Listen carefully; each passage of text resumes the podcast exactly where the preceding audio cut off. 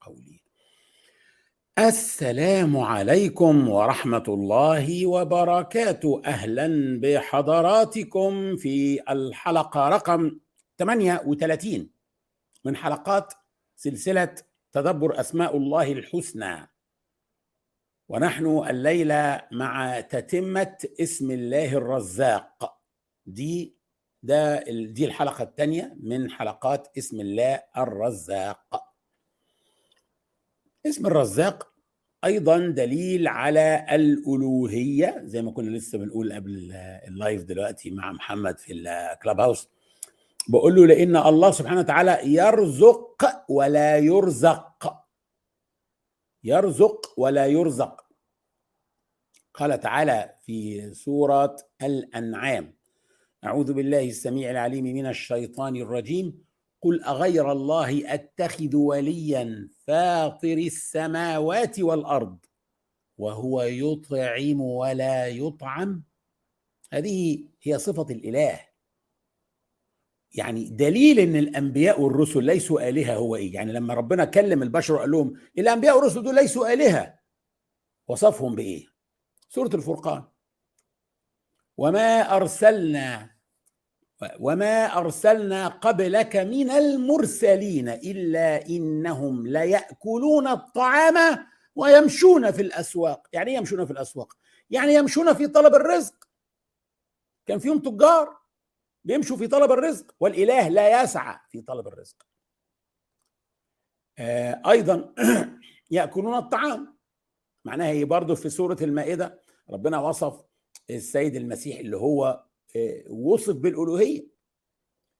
ما المسيح ابن مريم إلا رسول قد خلت من قبله الرسل وأمه صديقة كانا يأكلان الطعام. يعني ليسوا آلهة لأن اللي بيأكل الطعام بيأكل عشان محتاج طاقة.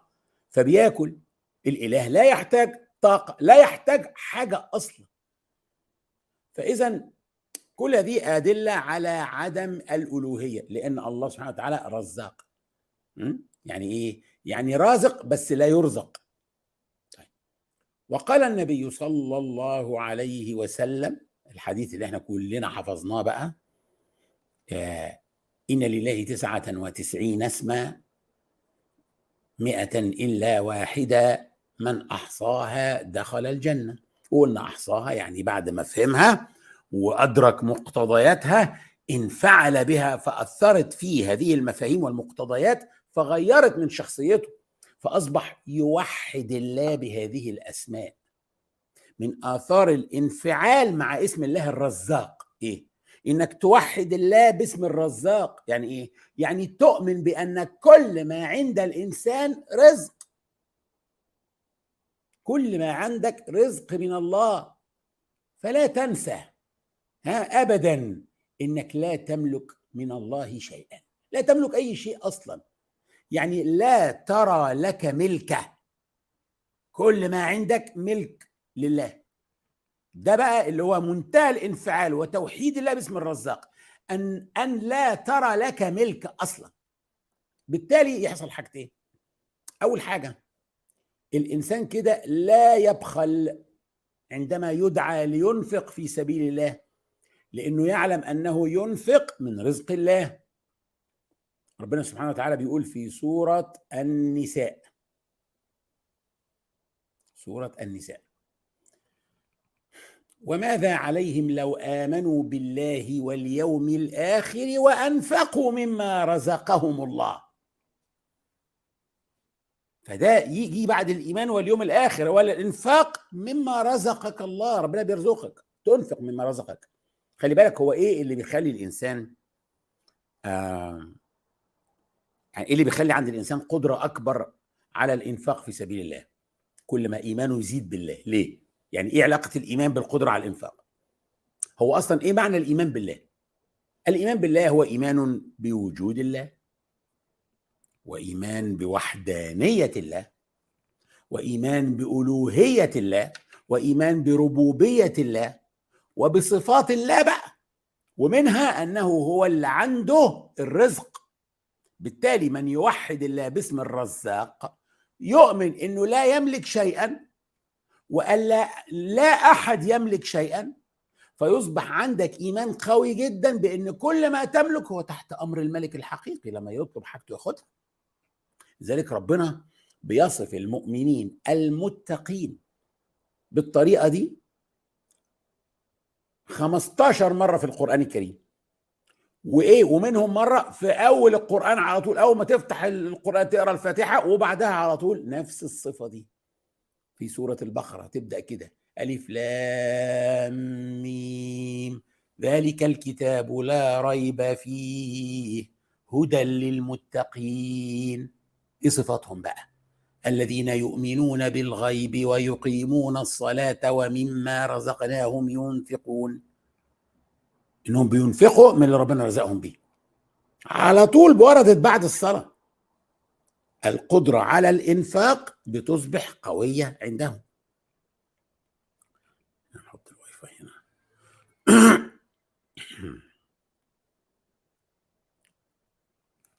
فبيصبح عندهم قدرة على الإنفاق قوية جدا. إنهم مؤمنين بالله وبيقيموا الصلاة. خلاص. طيب من آثار توحيد الله باسم الرزاق إيه؟ عدم الغرور والتكبر بالنعمة. مع نعمة الله. فالإنسان بيذكر نفسه باستمرار إن النعم المحاط بها دي ليست إلا رزق من رزق الله. مش ملكك ولا حاجة. العربية اللي هتتفشخر بيها هي أصلا رزق ربنا. الفلوس في رزق ربنا. البيت الكبير اللي ربنا ده رزق ربنا. فخلاص هتتفشخر على إيه؟ أنت بتدرك إنها لي ليس لك. يعني هو في حد مثلا بيروح يستلف العربية بتاعت عمه ويروح يتمنظر بيها؟ اللي بيعمل كده يبقى مريض نفسي. ما هي مش بتاعته. يقول لك عندنا مثلا يقول لك القرعة تتباهى بشعر بنت أختها. يعني أنت كل أملاكك مش بتاعتك بتتباهى بإيه وبتتعاجب بإيه؟ ربنا بيقول في سورة الأنعام ومن الأنعام حمولة وفرشا. كلوا مما رزقكم الله. أنعام الناس الناس كانت بتقدر ثرواتها بالأنعام. يقول لك فلان ده عنده 150 ألف راس غنم و70 ألف راس بقر و30 ألف خيول عربية أصيل. ده أنت بتتكلم على ثروة بمئات الملايين. كل ده مش بتاعك في الحقيقة. إيه رأيك بقى؟ كلوا مما رزقكم الله. طبعا زي زمان بقى الثروات دلوقتي بتحسب بالفلوس بقى. ده عنده مليارات في البنك الفلاني وعقارات مملوكة في الحتت الفلانية. كلوا مما رزقكم الله. يعني استفيد من النعمة اللي ربنا مديها لك بس حط في دماغك وحط في اعتبارك باستمرار وفكر نفسك باستمرار إنها ملك ربنا كلها. هو اللي أعطاها لك وياخدها في ثانية. في ثانية الزلزال يا جماعة اللي حصل في تركيا وسوريا ده حول مالك عمارة عايش فيها عشرين أسرة بيدفعوا له جار كويس كل شهر إلى واحد هوملس واحد متشرد. العمارة كلها وقعت وبقى متشرد في الشارع. ربنا في ثانية ياخد حاجته كلها. فالواحد يحترم نفسه. يفتكر باستمرار إنها مش حاجته.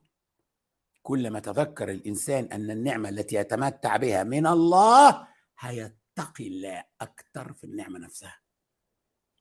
النعمة نفسها الواحد هيتقي الله فيها كل ما يفتكر إنها مش بتاعته. ربنا بيقول في سورة المائدة إيه؟ وكلوا مما رزقكم الله حلالا طيبا واتقوا الله الذي أنتم به مؤمنون. كل من اللي ربنا رزقك ده حلال طيب واتقي الله. خليك فاكر مش بتاعك. لما الإنسان يبقى يبقى باستمرار متذكر إن الفلوس دي مش فلوسه هيخرج حق الله في الثروة دي. أصل ال ال زكاة المال 2.5% يعني على كل مليون جنيه 25000 جنيه. فتلاقي الواحد يقول لك إيه؟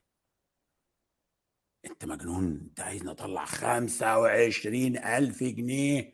هو مش بيبص لل 975000 اللي ربنا تركهم له. ليه؟ لأنه شايف المليون كلهم بتوعه فشايف إنه بيطلع 25000 من عنده. لكن لما ينظر للمليون دول إنهم كلهم ملك الله وربنا قال له طلع 25000 لإخواتك. الحمد لله على 975000 اللي ربنا تركهم لي. لأنه شايفهم بتوع ربنا. ما هو ده الفرق. إنك تتعامل مع مالك على إنه مالك هتبخل. هتتعامل مع مالك على إنه ملك الله لن تبخل. طيب.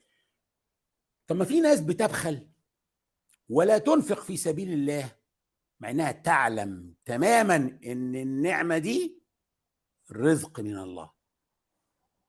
وبيصلوا. وكل حاجة. بس يجي عند الزكاة ويبقى مش قادر. طلع قرشين كده ويعمل نفسه حسب هو ما حسبش أصلا الزكاة ويبقى عليه كل سنة فلوس متراكمة عليه للسنة اللي بعدها. بيعمل إيه ده عشان يبرر عدم الإنفاق؟ بيستخدم المغالطات المنطقية. إزاي؟ في سورة ياسين ربنا بيقول وإذا قيل لهم أنفقوا مما رزقكم الله قال الذين كفروا للذين آمنوا أنطعم من لو يشاء الله أطعمه؟ إن أنتم إلا في ضلال مبين.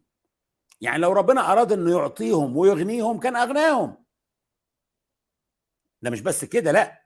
ده بيتكلموا عن ناس جعانين.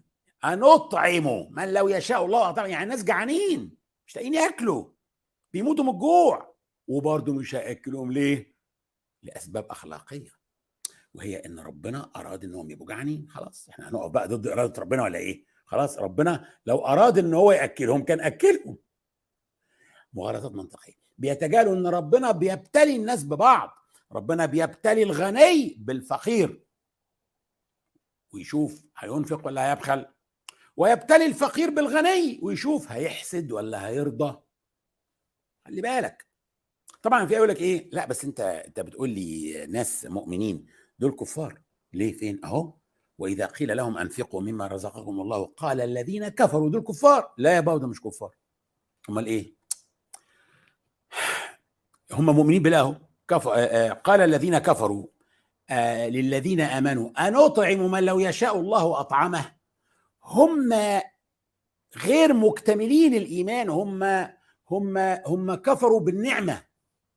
خلي بالك إنه كفر النعمة عكس شكر النعمة. شكر النعمة يبقى باستخدام النعمة فيما يرضي الله. لو ربنا أنعم على إنسان بقوة بدنية واستخدمها في البلطجة يبقى كفر النعمة. استخدمها في إيذاء الناس يبقى كفر نعمة القوة البدنية والصحة. لكن لو استخدم صحته وقوته في مساعدة الضعفاء أو في الدفاع عن الضعفاء يبقى شكر النعمة نعمة القوة. نفس الكلام في المال. يبقى الكفر عكس الشكر.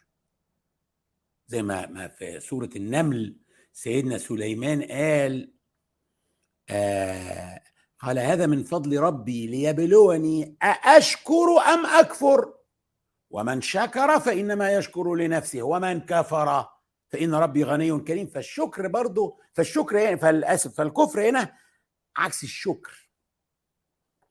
بل أقول لك على حاجة الشكر أصلا من أسباب توسعة أبواب الرزق. يعني اللي عايز ربنا يوسع عليه رزقه يشكر ربنا. ربنا بيقول إيه؟ في سورة إبراهيم.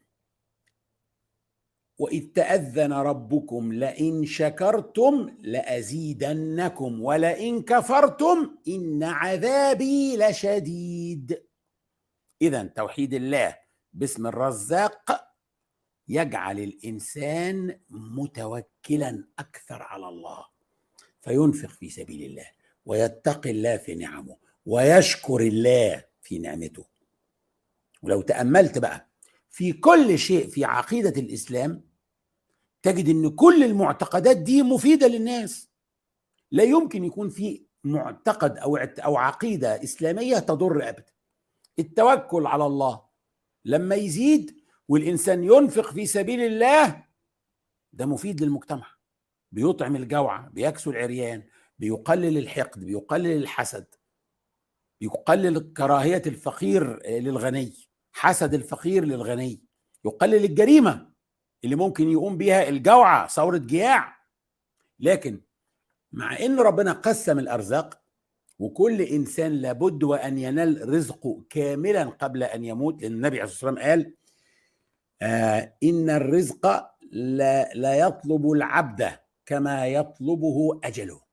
رزق الإنسان هو اللي بيطلبك مش أنت اللي بتطلبه ده هو هيجي لك هيجي لك. زي ما أجلك هيجي لك هيجي لك. الرزق والموت جايين جايين. آه كذلك رزقك محدد وهتناله قبل الموت. طيب مش ده كلام يجعل الناس تتوقف عن العمل طالما الرزق مقسوم؟ كل إنسان لابد سينال المقسوم له فيقعد بقى إيه يتنبل في بيته يتفرج على التلفزيون ومستني رزقه يجيب بالعكس ده الإيمان ده يخلي الإنسان يعمل أكتر. عدم فهم هذه المسألة هي اللي بتخلي الناس تتوقف عن الرزق. ليه بقى؟ الرسول عليه الصلاه والسلام بيقول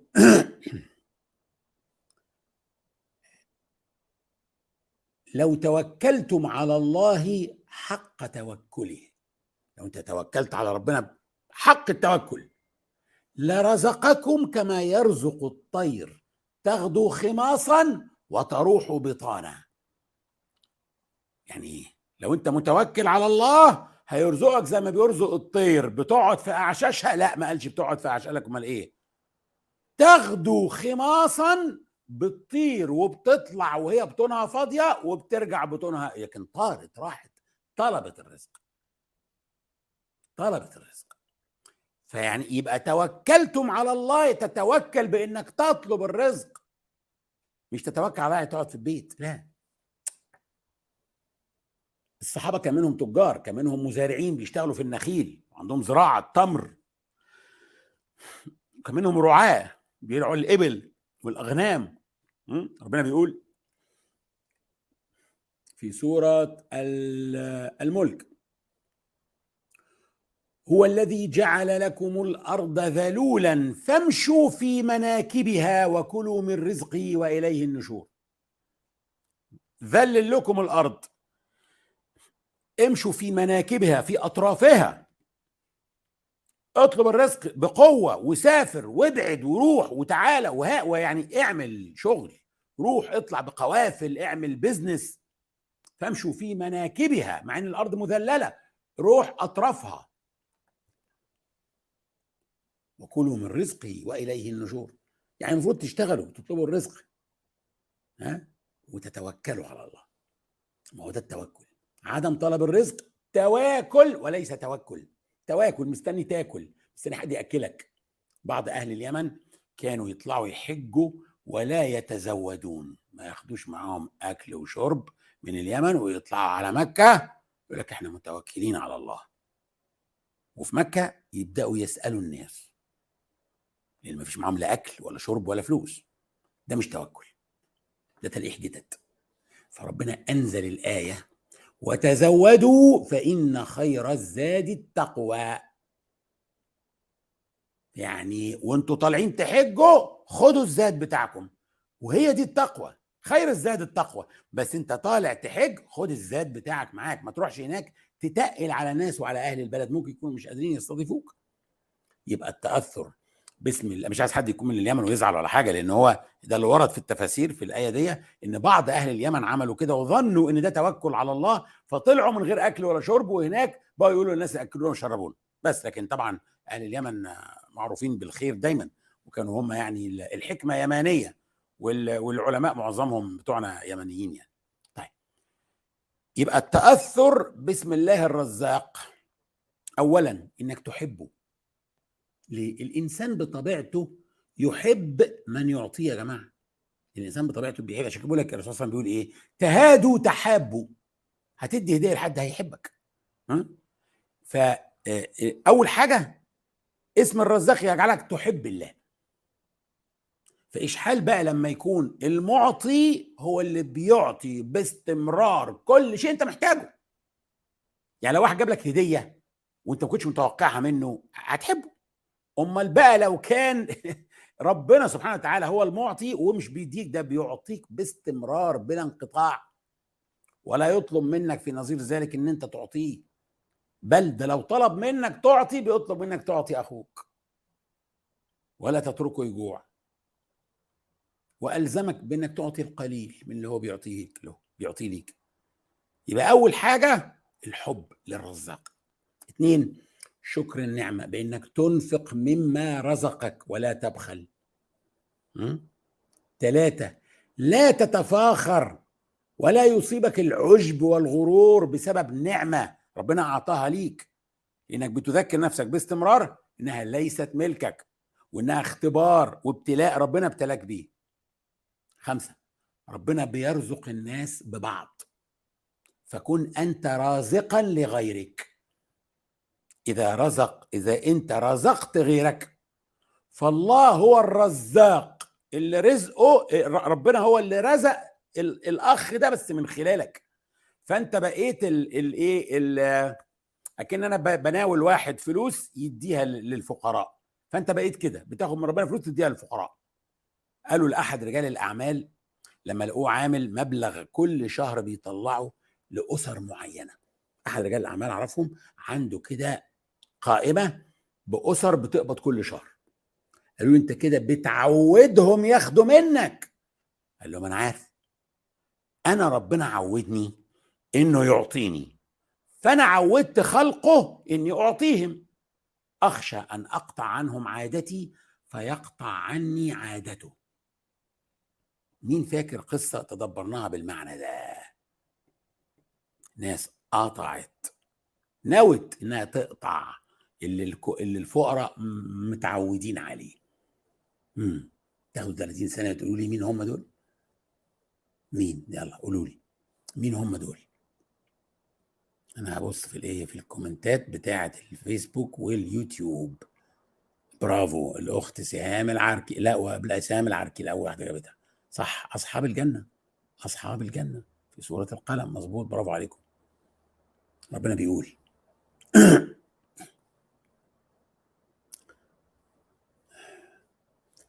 انا بلوناهم كما بلونا اصحاب الجنه اذ اقسموا ليصرمنها مصبحين ولا يستثنون فطاف عليها طائف من ربك وهم نائمون فاصبحت كالصريم فتنادوا مصبحين ان اغدوا على حرثكم ان كنتم صارمين أبوهم كان معود الفقراء إن يوم ما يجمع المحصول بيطلع زكاة الزروع اللي هي إيه؟ 10% زكاة الزروع في حالة الري بالأمطار 10% في حالة الري بأنظمة الري 5% لأنها بتكلف عمالة.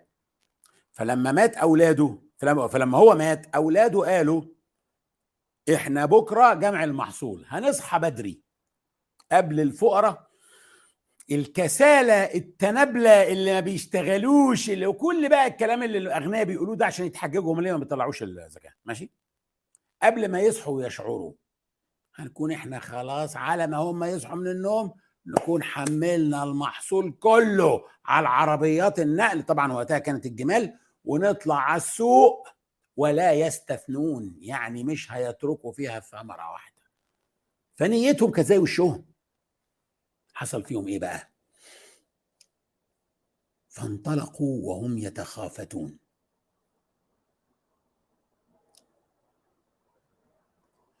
فانطلقوا وهم يتخافتون.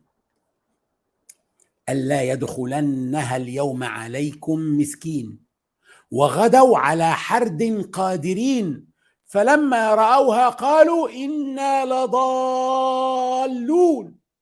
بل نحن محرومون. يعني إيه فانطلقوا بصوا يا جماعة دقة التصوير كأنك بتتفرج على فيلم. فانطلقوا وهم يتخافتون. بيكلموا بيتوشوشوا بصوت واطي عشان ما حدش يصحى.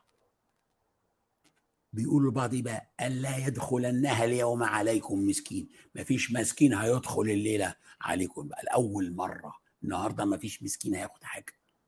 وغدوا على حرد قادرين. ناويين يعملوا المصيبة السوداء بتاعتهم دي وهم حاسين بالقوة وبالقدرة. فلما رأوها قالوا إنا لضالون. يعني إحنا إحنا تونا ولا إيه يا جدعان؟ دي مش أرضنا ده ما فيش ولا ثمره على الشجر. بعدين تاكدوا إن هي أرضهم. بل نحن محرومون. يا نهار مش فايت. دي, دي أرضنا. بس إحنا حرمنا. أدركوا إن ربنا عاقبهم. لأنهم بخلوا بالقليل. خلي بالك. من يدخل الحرام على الحلال ليكثره أو ليكثره يدخل عليه فيبعثره.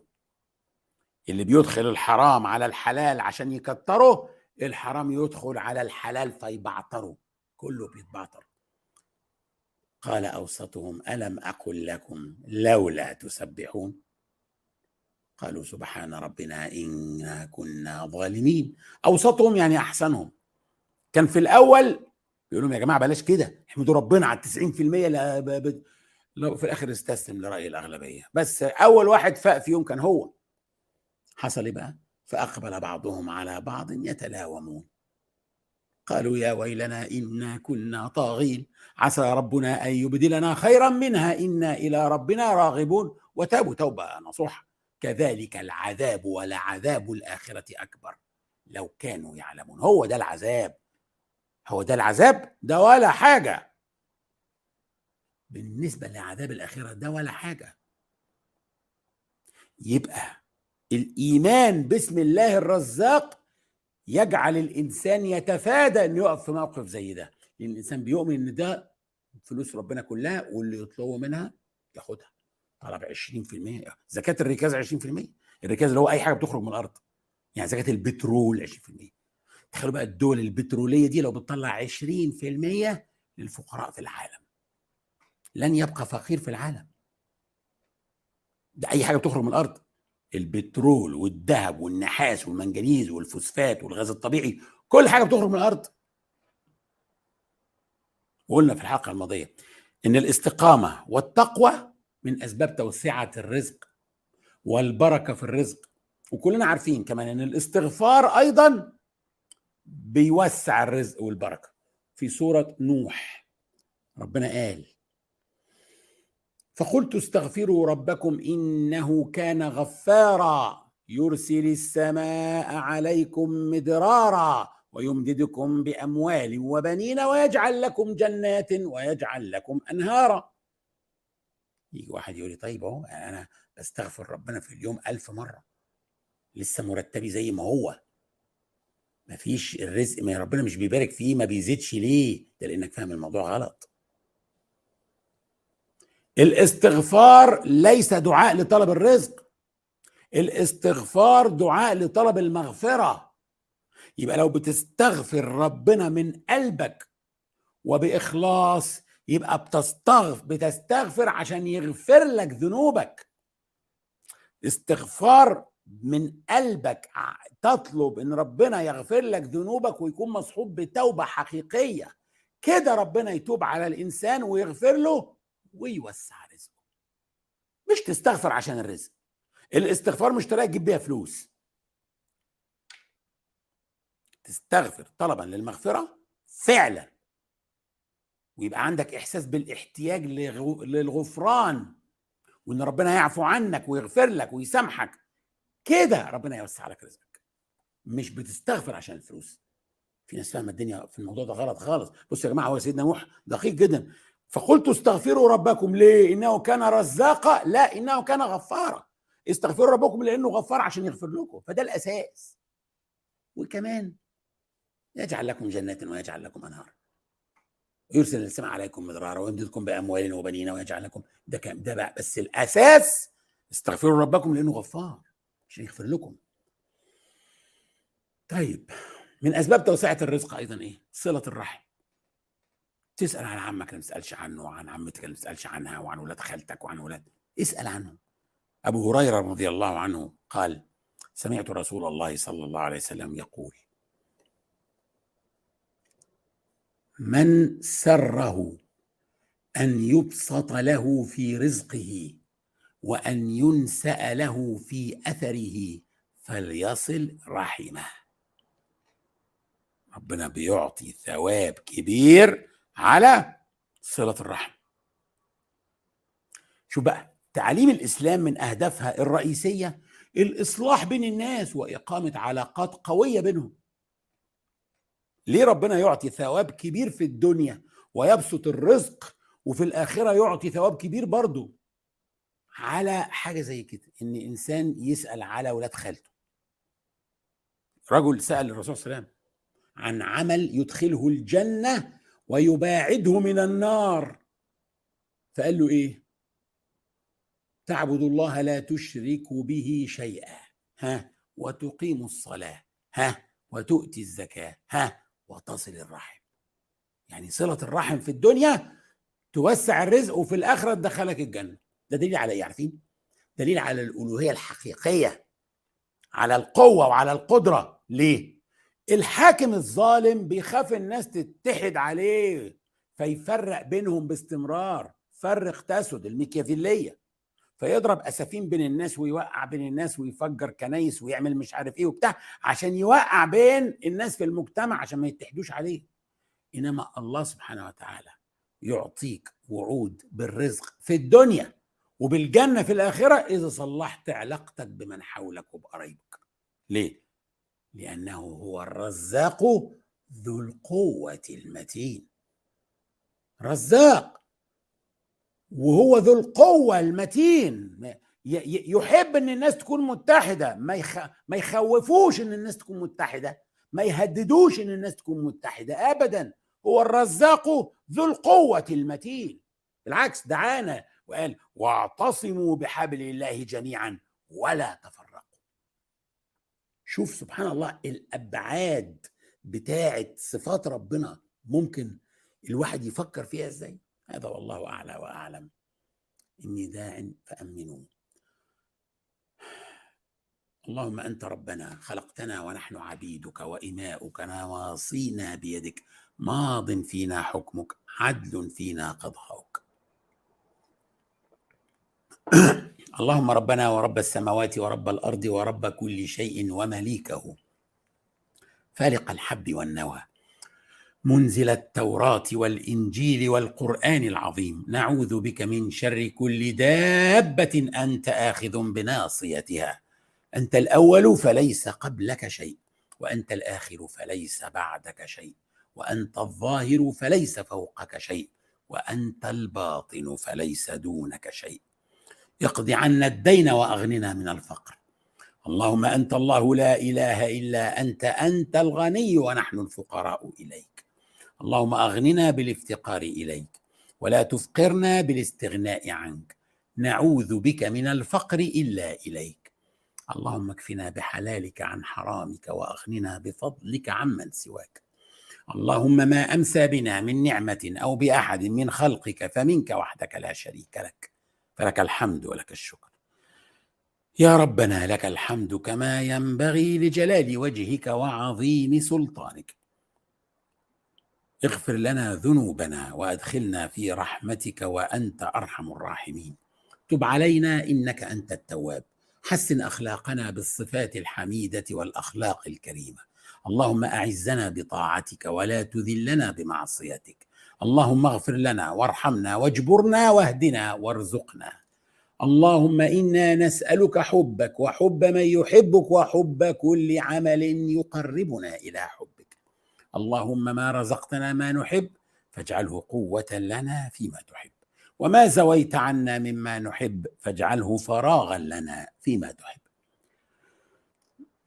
اللهم اجعل حبك أحب إلينا من أهلنا وأموالنا ومن الماء البارد على الظمأ.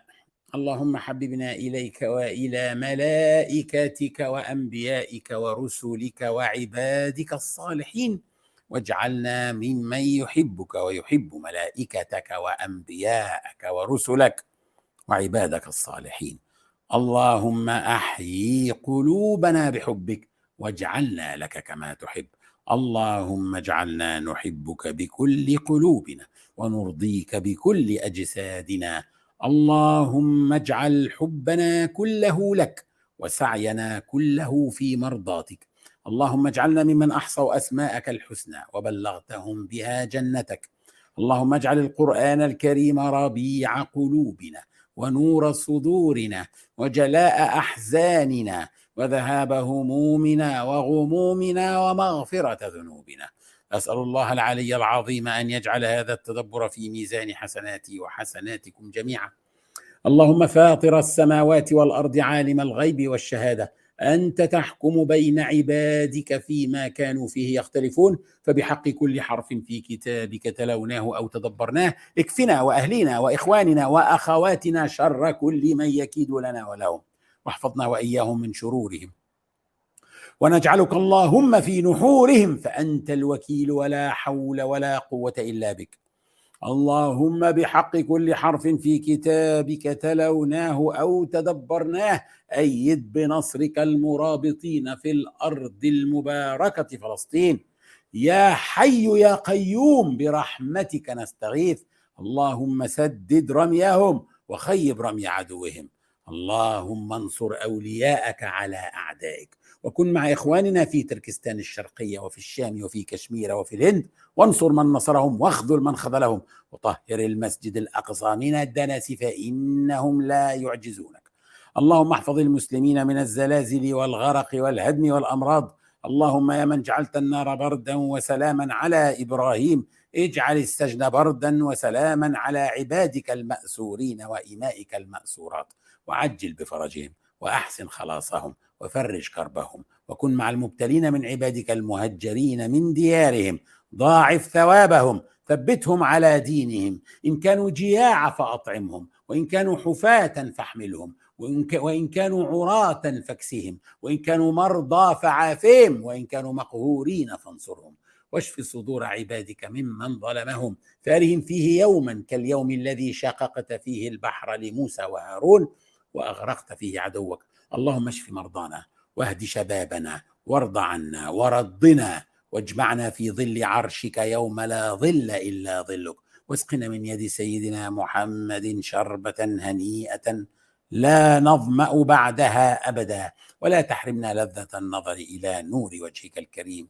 اللهم إنك تعلم أن هذه القلوب قد اجتمعت على كتابك وعلى محبتك. والتقت يا ربنا على طاعتك وتوحدت على دعوتك وتعاهدت على نصرة شريعتك. فوثق اللهم رابطتها وأدم ودها واهدها سبلها واملأها بنورك الذي لا يخبو واشرح صدورها بفيض الإيمان بك وجميل التوكل عليك. وأحيها يا ربنا بمعرفتك وأمتها يا مولانا على الشهادة في سبيلك. إنك نعم المولى ونعم النصير. وصل اللهم وسلم على سيدنا محمد ونراكم الجمعة القادمة بإذن الله في نفس هذا الموعد إن كنا من أهل الدنيا.